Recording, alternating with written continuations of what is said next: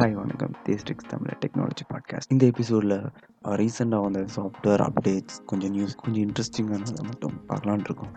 Okay so first என்ன பார்க்கலாம் அப்படின்னா வந்து ஃபயர்பாக்ஸ் அப்டேட் ஃபயர்பாக்ஸில் மொசிலா ஃபயர்பாக்ஸ் எல்லோரும் யூஸ் பண்ணிட்டு இருந்திருப்பீங்க. அதோட update seventy one point O release ஆகிடுச்சு இதில் என்ன நிறைய ஃபீச்சர்ஸ் இருக்குது. ஸோ இதில் மெயினாக என்ன ஃபீச்சர் கொஞ்சம் ஹைலைட்டிங்காக இருக்குது எனக்கு அப்படின்னு பார்த்தீங்கன்னா கியோஸ்க் அப்படின்ற ஒரு ஃபீச்சர் கொண்டு வந்திருக்காங்க.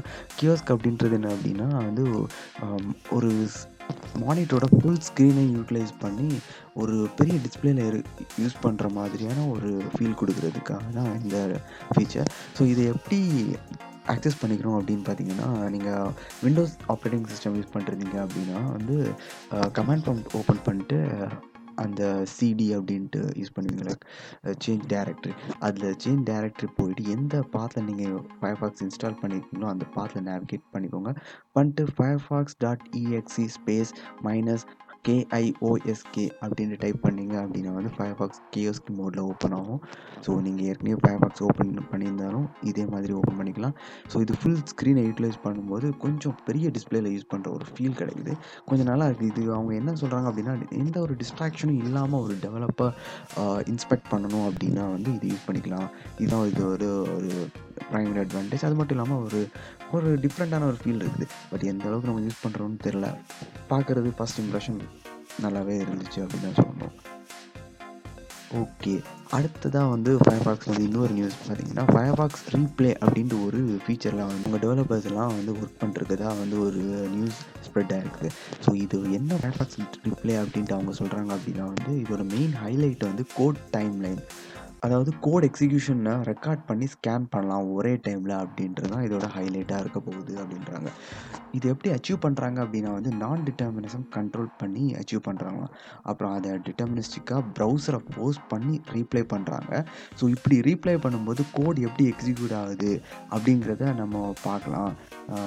பார்த்திங்கன்னா பார்த்தீங்கன்னா ஒவ்வொரு வாட்டியும் சில ப்ரௌசர் சேம் ப்ரௌசர் சேம் சிஸ்டமில் இருக்கும்போது ஒவ்வொரு வாட்டி இப்போது ரன் பண்ணும்போதும் கொஞ்சம் ஒரு டிஃப்ரெண்ட்டாக ரன் ஆகும். ஸோ அதுதான் நான் டிட்டர்மினிஸ்டிக் நிசம் ஸோ அதை வந்து டிட்டர்மினிஸ்டிக்காக கண்ட்ரோல் பண்ணுறாங்க ஸோ சிங்கிள் ரன்லேயே வந்து ஸோ சிங்கிள் ரன்லேயே அவங்க வந்து ரன் பண்ணி பேரலாக ரன் பண்ணிட்டு அதுலேருந்து ஒரு டிட்டர்மினிஸ்டிக்காக அவங்க வந்து ப்ளே பண்ணுறாங்க ரீப்ளே பண்ணுறாங்க இதுதான் இதோட மெயின் ஹைலைட்டாக இருக்கும் அப்படின்னு சொல்கிறாங்க கிட்டத்தட்ட இந்த மாதிரி ஒரு ஃபீச்சர் வந்து க்ரோம் எக்ஸ்டென்ஷன் மூலமாக அச்சீவ் பண்ணுறதுக்கு நிறைய ஆப்ஷன் இருக்குது பட் இந்த ஆப்ஷன் ஃபயர் ஃபயர்பாக்ஸில் பில்டினாக வந்துச்சுன்னா really it is going to be game changer அப்படின்றதுல எந்த டவுட்டும் இல்லை. பிகாஸ் ரியல் டைமில் வந்து ரியல் டைம் டேட்டாவில் வந்து நிறைய டைமிங் இஷ்யூஸ் இருக்கும் which is hard to reproduce so அதுதான் வந்து ஃபயர் ஃபாக்ஸ் ரீப்ளேக்காக நானும் வெயிட் பண்ணிருக்கேன் அப்படின்னு சொன்னோம் பார்க்கலாம் இது எந்த அளவுக்கு யூஸ்ஃபுல்லாக இருக்குது எந்த அளவுக்கு அவங்க கொடுக்குறாங்க. ஏற்கனவே உங்களுக்கு தெரிஞ்சிருக்கும் ஃபயர்பாக்ஸில் வந்து டிஃப்ரெண்ட் வெர்ஷன்ஸ் ஆஃப் ப்ரௌசர் ஏற்கனவே அனௌன்ஸ் பண்ணிட்டாங்க.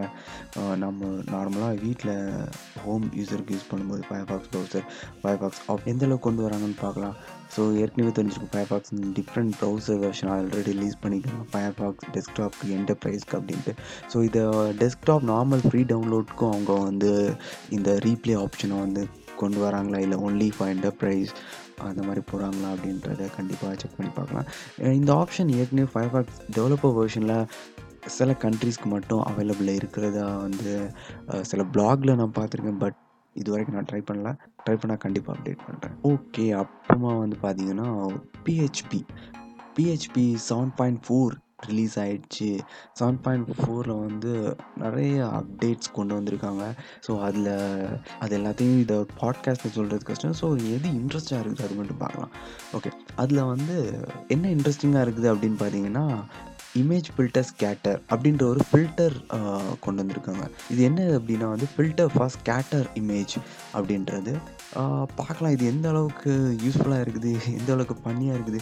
மெயினாக web developers WordPress use பண்ணுறீங்க அப்படின்னா வந்து இது கண்டிப்பாக கொஞ்சம் இன்ட்ரெஸ்டாகவும் ஸ்டார்டிங்கில் ரொம்ப ஃபன்னாகவும் இருக்கும் அப்படின்றது தெரியும். ஜாவா ஸ்கிரிப்ட்லாம் யூஸ் பண்ண பிஹெச்பியில் இமேஜ் ஃபில்டர் ஸ்கேட்டர் வந்துச்சு அப்படின்றது ரொம்ப சூப்பரான விஷயம். இன்னும் ட்ரை பண்ணி பார்க்கல. கண்டிப்பாக அது எப்படி இருக்குது அப்படின்றத ட்ரை பண்ணி சொல்கிறேன் ஓகே அடுத்தது பார்த்தீங்கன்னா ஃபேஸ்புக் ஃபேஸ்புக் வந்து என்ன சொல்லியிருக்காங்க அப்படின்னா அவங்களோட டெவலப்பர்ஸ் எல்லாம் இனிமேல் வந்து மைக்ரோசாஃப்டோட விஷுவல் ஸ்டுடியோ கோட் அந்த கோட் எடிட்டரை தான் வந்து இனிமேல் யூஸ் பண்ணணும் அப்படின்ட்டு அவங்களோட டெவலப்பர்ஸ்க்கெல்லாம் சொல்லியிருக்காங்க. ஸோ இது ஏன் அப்படின்ட்டு பார்த்தீங்க அப்படின்னா வந்து கொஞ்ச நாளைக்கு முன்னாடியே ஃபேஸ்புக் வந்து விஷுவல் ஸ்டுடியோ கோட் அவங்க யூஸ் பண்ண ஆரம்பிச்சிட்டாங்க அப்படின்றது நியூஸ் ஏற்கனவே பார்த்துருப்பீங்க. அது மட்டும் இல்லாமல் ரிமோட் டெவலப்மெண்ட் எக்ஸ்டென்ஷன் வந்து மைக்ரோசாஃப்டோட சேர்ந்தே பண்ணுறாங்க ஸோ இன்பில்ட்டாக அவங்களுக்கு நிறைய ஆடட் அட்வான்டேஜஸ் அப்படின்னு எனக்கு ஃபீல் ஆகுது எப்போ ஃபேஸ்புக் வந்து ட்ரை பண்ணி பார்க்குறாங்க அப்படின்னு சொல்லும்போது நான் என்னோட மெயின் யூஸ் யூசேஜாக வந்து விஎஸ் கோடை ட்ரை பண்ணேன். அன்னிலேருந்து I was somewhat addicted அப்படின்னு சொல்லணும். வேறு எந்த கோட் எடிட்டரும் யூஸ் பண்ணதுக்கு